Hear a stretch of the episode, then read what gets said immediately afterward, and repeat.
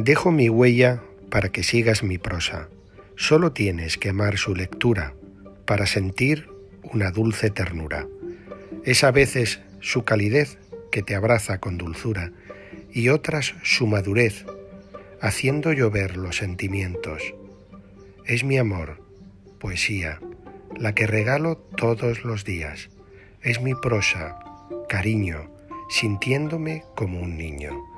Y por ello te dejo mi huella para que el amor de mi prosa sea el presente de una rosa.